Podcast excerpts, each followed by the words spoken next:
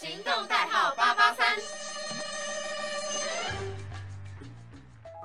Hello，各位听众朋友，大家好，欢迎收听《鬼奇怪谈》，我是珊。那今天的主题呢，一样也不是都市传说，对，我们要来跟大家分享一首歌的故事。这真的是我无意间看到的，对，就是我觉得它跟《鬼奇怪谈》其实也是有一点关系啦，对，就是还是有插到边。我觉得它在整个主轴，就是故事的那个感觉，其实还是有到的，还是有在那个范围里面，真的没有在乱做，是有根据的。这首歌它就是在讲说，它其实是一首蛮红的歌，它一直以来呢，大家都觉得说它是在讲一个很纯爱的爱情故事，但仔细去看歌词呢，你就会发现说，它根本就是一个恐怖的故。故事在歌词当中呢，有非常多令人发毛，甚至是让人家觉得很匪夷所思的地方，根本不是你所听到跟所看到的那个样子。所以说今天的大标题呢，就是这首歌你真的听懂了吗？对，那这首歌究竟是哪一首歌呢？就是来自大黑魔记的《我只注视着你》，也可以翻成只凝视着你就之类的，对，就差不多是那个意思啊，就是只看着你一个人，然后眼里只有你的那种感觉。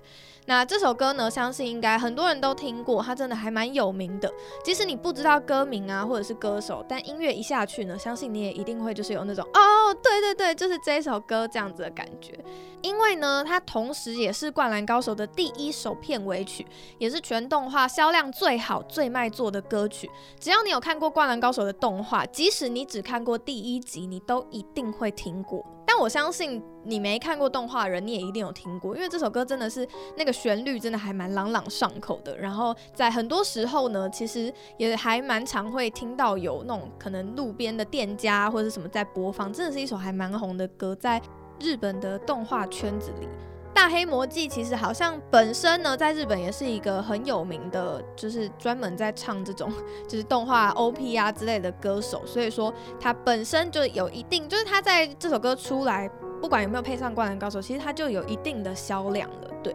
不过这首歌的背后究竟有着什么样匪夷所思的故事呢？看过动画的人就知道，这首歌的动画 MV 呢，刚好是以晴子为主轴，其中最经典的呢，就是有一个晴子在看流川打球的画面。所以说一直以来呢，这首歌都被解读成是晴子对流川的感情，是晴子对流川的一片心意。就像我刚刚所说的，眼里只有对方啊，一直看着对方的那种感觉，就是很平淡啊，很纯爱的那种爱情故事，也让蛮多流川的女。粉呢大爱这首歌，仿佛这首歌呢其实也唱出了他们对流川的心意一样。只不过呢，后来真的很多人，就是当你真的仔细的去看过歌词之后，就会发现事情根本没有你想的这么简单。这首歌所唱出来的呢，根本就是一个又悲伤又恐怖的故事。那接下来呢，就会来跟大家一起分析一下这首歌。那这首歌是日文的嘛，在动画的 MV 当中呢，也没有中文歌词的翻译，又刚好是动漫的片尾曲，所以其实观众呢，真的比较少会去仔细了解歌词到底在唱什么，顶多就是觉得说这首歌是在唱，呃，歌曲中的女主角呢，她因为爱上了一个人，所以很努力的去改变自己。然后也因为剪辑的关系，就刚好唱到副歌“我只注视着你”这一句的时候呢，刚好是就我们刚刚所讲的，就是那张晴子看着流川打球的非常经典的画面。所以说呢，就让大家更加的认为说这一首歌绝对是在讲晴子的心意。但是当你细细去看歌词之后呢，你真的会发现有很多令人发毛甚至是匪夷所思的地方，感觉根本呢就是已经是一个很病态、很不健康的爱情。在现代来讲呢，真的可以把它讲成是一种跟踪狂啊。或者是恐怖情人那样的感觉。不过呢，在最一开始的时候，其实这首歌都还算蛮正常的。他就是在说：“我眼里只有你啊！自从相遇的那一天，直到现在，嗯，只要能在你身边，就只要有你在我身边呢，其他我什么都不需要了，我可以什么都不要这样子的一种感觉。”然后他说他祈祷能够有一场特别的约会啊，最后终于实现了，就真的还蛮纯爱的，就真的是那种眼中只有你啊，非你不可的那种感觉。但虽然说可能某种程度上也有一点小偏激啊，就是那种爱的很热烈、爱的死去活来的那种感情，不过也都还算是甜甜的爱情故事。但再往下看下去呢，真的就开始往一些非常奇怪的地方发展了。后面呢，他就说。看你好像会因此开心，就是因为你喜欢，所以我不再化妆了。为了无论在哪里都能够被你找到，就是让你能够随时都找到我这种感觉，我总是带着 B B 扣。那 B B 扣，因为这首歌有一点年代了，那 B B 扣的话，你就是把它想成是现在的手机的那种概念，但是 B B 扣它比手机还要再更加不方便一点，而且它也不能够上网什么的。你现在随身带的手机也不见得就真的只是打电话或联络，有时候可能还可以上网啊。或者是干嘛？但 B B 扣呢？它就真的就只是一个有点像呼叫器的感觉，对。然后他又说，虽然说呃他有一点迷惘啊，已经几几近迷失了自我，但是他的心中呢，已经决定要和这个人过一辈子，就是我已经决定要用一生跟随这个人了，所以一切都没关系。那这一段呢，就真的变得有一点奇怪了，感觉就是是为了要顺应对方、讨好对方，而反而失去了自己，一味的去迎合对方，却忘了自己是什么样子，舍去了真正的。自己其实整个人看起来就是有一点病态了，然后什么为了让你能够随时找到我的那种感觉，就是好像被监控，而且不是男生要去监控女生，是女生甘愿被监控，她希望你可以监控我，希望你就是随时都找到我那种，就是感觉好像在你身上安装了一个就是那种定位的感觉，就觉得真的是。蛮恐怖、蛮恶心的。然后他后面也有讲说，就是虽然有点迷惘嘛，几近迷失自我，就是他自己其实也已经发觉这件事情，就好像呃迷失了自己啊，失去了自己，有点迷惘了。可是你却没有去正视这件事情，甚至还想说，哦，这是正常的，因为我已经用尽一生要去决定要去跟随这个人了，所以不管怎么样都无所谓，就是你开心就好，我可以不要做我自己，只要能够在你身边，就是。啊，应该说只要只要你在我身边，那不管怎么样都无所谓，就是我怎么样都无所谓，即使我不能做自己也没关系，因为只要你在我身边就好了。这其实已经是一个很不健康的感情观念了。其实不只是爱情，面对友情甚至是亲情都一样。其实这已经算是一种情绪勒索了。在感情当中呢，在每一段关系当中，其实都应该是要互相去磨合，互相的去迁就，而不是一方一味的在付出，而另一方一味的去迎合。这样真的是非。非常不好，非常不健康的关系。不过更扯的呢，还在后面。对，这边真的还好，更恐怖的呢，还在后面，真的是。非常令人匪夷所思。他后面还写说呢，顺着你的意，在分别之后呢，我不在街上到处闲逛，因为觉得你会累，或者是觉得你会不耐烦，我不再和你讲电话讲太久。其实就是我不会再，就是不会打扰你那种感觉，因为你不希望我跟你讲电话讲太久，所以我就不和你讲电话讲太久。对，就是有种不敢和你讲太久电话的那种感觉。然后他也有讲说，嗯，虽然很想去聚会啊，很想去派对。但因为你的关系，所以我也不再做这些事情，然后不再跟那些就是一些朋友往来啊，就是很努力的学习做菜之类的。然后他还有讲到一个真的是很恐怖的，他说和你不喜欢的那个女生绝交了，就是完全没有自己的判断能力啊，因为对方讨厌，所以就跟他朋友绝交了，超超夸张的。然后后面就是。还有提到说，我眼里只有你，我不再像以前那样笑了。我眼里只有你，因而身边不再有任何人。我要当一个就是呃符合你喜好的女人，以此为目标，这是爱的力量。因为我的眼中只有你，就很恐怖吧？这到底是什么鬼啊？超令人发毛的，根本完全失去了自我，堪比私生饭的那种恐怖。虽然说呢，他一样也有写到说，因为你很喜欢这个人，所以你尝试去做着一些改变。比方说，他有提到，嗯，原本呃粗。俗的说话方式也变得有礼貌起来，而以前那些就是随随便便的男生啊，也不再跟他们往来等等这种。但整体而言，就还是很匪夷所思啊，好像你戴着一个面具在生活，变成了对方的一个玻璃娃娃，就是任他掌控的那种感觉，好像他叫你去死，你也会去死的那种感觉。要成为符合他喜好的女人，甚至是觉得那是爱的力量，甚至觉得这是一件正常的事情，这真的是。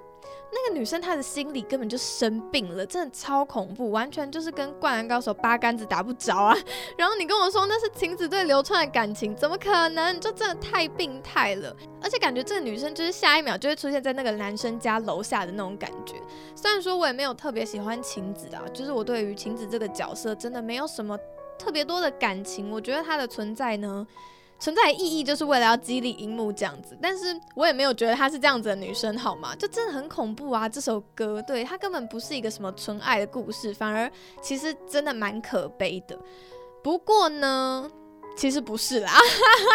在大家呢都觉得这是一首很恐怖的歌的时候呢，他又迎来了一个很大的反转，在最后呢，歌词写到：一个人空守着我们的双人房，你的微笑是蔷薇色的锁，加油啊，做着梦的没有梦的女人。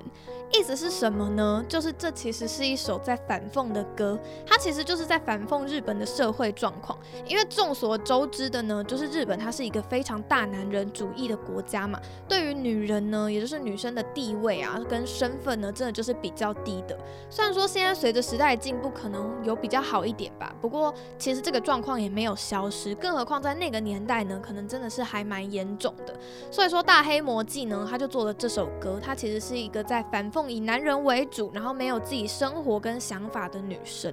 那所以说这首歌的最后一句呢，他就唱到做着梦的没有梦的女人，真的是讽刺到一个极点。这一句话呢，也是我觉得整首歌写的最好的一句。他说呢，他们是做着梦的女人嘛，但其实她们是一个没有梦的女人。不觉得她真的写的很好吗？她就是在说这些女生呢，都在做着一场关于恋爱的梦，可是其实他们已经在这些事情上面失去了自己，已经成为了一个没有梦的女人，而他们自己也知道，但是他们却没有去正视这件事情。我就觉得这一句话真的是写的非常非常的好，我自己也是非常非常的喜欢。所以说这首歌呢，真的不是一个恐怖的故事啊，大家不要幻灭，对它仍然是一首非常非常经典的歌曲，而且放在现代来看呢，你真的会觉得说。它真的走的太过于前面，太过于前卫了。所以说，大家呢也真的不要再把它想象成什么赤木晴子的心意，真的没有那么夸张。不要把晴子想成那样了，他没有那么病态。也不要把流川呢讲成是一个好像有多么大男人主义的人。我们流川才不会这样好吗？而且他们也不会在一起。OK，总之呢，就是这是一首非常戏剧性的歌，它就是反转再反转。当大家呢都以为他是在讲晴子对流川的心意的时候，歌词却告诉诉你说这不是，这是一个很恐怖、很病态的。故事，但当你以为它是一个很恐怖、很病态的故事之后呢，他要告诉你，没有，其实我在反讽，我是在呛那些人，就是要告诉他们说，醒醒吧，其实你们就是做着梦的、没有梦的女人。那整个分析完毕之后呢，真的觉得这首歌非常非常的有趣。就是它当年都会那么红呢，我也觉得真的也不是没有道理。虽然说它红的原因可能不是因为这样，但真的就是放在现在来看呢，你真的会觉得说这首歌是一首非常非常值得大家去深思、值得大家去喜欢、值得大家去探讨的歌曲。而且歌曲呢也非常的有渲染力，对，非常的激昂，也是一首非常非常好听的歌曲啦。好，那节目呢还有一点时间，就要来跟大家分享一下，在爱情当中呢，不要让自己变成这个样子的人，对，不要像这首歌一样。如果说有一天呢，你失恋了，要怎么样度过你失恋的这段时光呢？其实呢，在每一段不管是感情或者是什么，就是。我觉得人生呢的每一个经历，每一个历练啦，就其实都是在让你能够成为一个更好的人。我觉得这才是重点。你所受的每一个伤，所承受的每一个苦，其实都会在未来呢成为你很大的力量。所以说，在最后呢，就要来跟大家分享一个跟失恋有关的，你要如何去嗯疗伤吗？应该可以这样讲吧，就是。这个一个法则，对，那这个法则呢，它其实也可以算是一个小小的传说，在我的高中里面。其实我上一集原本有讲到，可是因为节目太长的关系呢，就把它剪掉了。但是因为今天刚好又讲到爱情的故事，然后，嗯，这个法则其实也是在讲一个可能疗伤的过程啊，还有就是希望你可以成为一个更好的人这样子的一个感觉，就其实还蛮符合前面那一首歌的，就是真的不要成为像歌曲里面所写的那样子，呃，做着梦的没有梦的女人。所以我就想说，哦，可以再把它拿出来跟大家分享一下。那这个法则呢，就是关于一个我们英文老师跟我们分享的一个失恋七七七的法则。那这个法则呢，很有。去的地方就是它，虽然在我们高中里面流传，可是呢，它在 D 卡上是找得到的。对，所以说如果大家有兴趣的话呢，因为等一下时间的关系，我可能就会大略的讲过。那如果大家有兴趣的话呢，就可以自己去 D 卡上面找来看啦。那失恋七七七呢，也就是在讲说，就是你要如何度过你失恋的三个七。然后我自己是，反正我也没失恋过，我是没什么感觉，但是听说好像蛮有用的，大家可以就是真的去查一下，还有很详细的呢，就是。是有一篇文章很详细的记录在 d c a r 上，大家可以去查。那我这边就稍微大概讲一下。那第一个七呢，失恋七七七嘛的第一个七呢是头七，它意思就是说呢，分手后的前七天呢，你就发狂的去做一切你想做的事情，翘课啊，不上班，喝酒哈，大购物什么之类的，反正就是做一切你想做的事情。以前交往被限制的事情呢，然后或者是你很长久以来都想做的事情，你就去做吧。对，因为失恋就已经很惨了，所以说你想干嘛就干嘛，不要管太多，你只要不要伤人，就不要杀人放火啊，然后不要伤自己都 OK，你就去做吧。对，然后第二个七呢，就是七个朋友的七个小时。他的意思就是说呢，你去找七个人跟他们诉苦，目标呢就是这七个人，然后每一个呢都要讲七个小时，总共四十九个小时。然后做这件事情的目的呢，就是要让你发现呢，你这一段呢哭得要死，呼天抢地，然后过得非常痛苦的这种爱情呢，居然让你连疯狂想念四十九个小时的力量都没有。你甚至会发现说呢，你谈恋爱谈到连七个可以讲分手的熟人都没有。对，就是。这种蛮悲哀的情况，对，而且真的，你七个人，然后讲七个小时，诶，一个人讲七个小时，不觉得很累吗？你要讲多久啊？而且有的人真的是谈了恋爱之后，朋友都不顾了，就是你就没有自己的生活圈了。你可能会发现说，哎，连就是可以听你讲话的人都没有。最一开始你一定会找你自己最好的妈吉嘛，然后就是可能从什么你们刚交往啊，然后就是那种很小很细节的事情开始讲，然后呢？你就是越讲呢，你就会发现你根本没有办法达到这个四十九个小时的目标，因为真的太累了。然后你就会越讲越不耐烦，然后呢，你就会发现说。其实你自己的爱情呢，也没有那么特别，这些感情事呢，也没有那么伟大。其实自己的爱情呢，跟大家都是一样的。对你可能第一个人呢，真的讲好讲满讲了七个小时，然后第二个人呢，可能就五个小时，然后再来就越来越少，越来越少，然后最后一个人，你可能就只会跟他说，哦，反正就是我们分手了。你就会发现，其实这些事情呢，也没有那么伟大，也没有那么严重。对，好，然后第三个期呢，就是失恋后的七个月。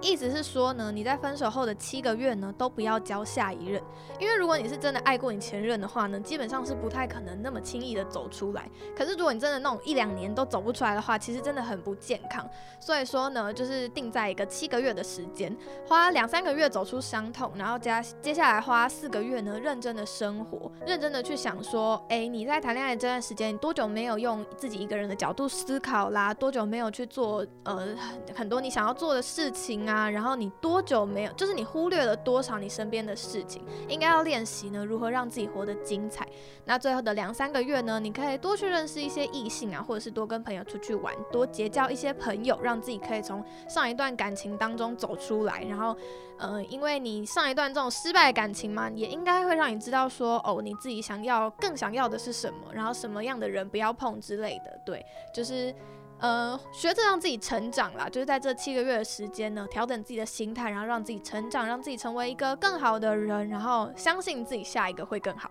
对，是一个非常励志的故事吧？对，就是一个这个失恋七七七的法则。那在这七个月过后呢，你如果已经不是那么糜烂的再过了，就是你觉得你已经从这个段感情当中走出来啦，你已经可以就是真正好好的过自己的人生，然后去面对这些事情的时候呢，你就可以去交一个新的男女朋友啦，就是好好享受自己的恋情。那过去的事情呢，就让它过去了。对，这是一个非常励志的一个法则。对。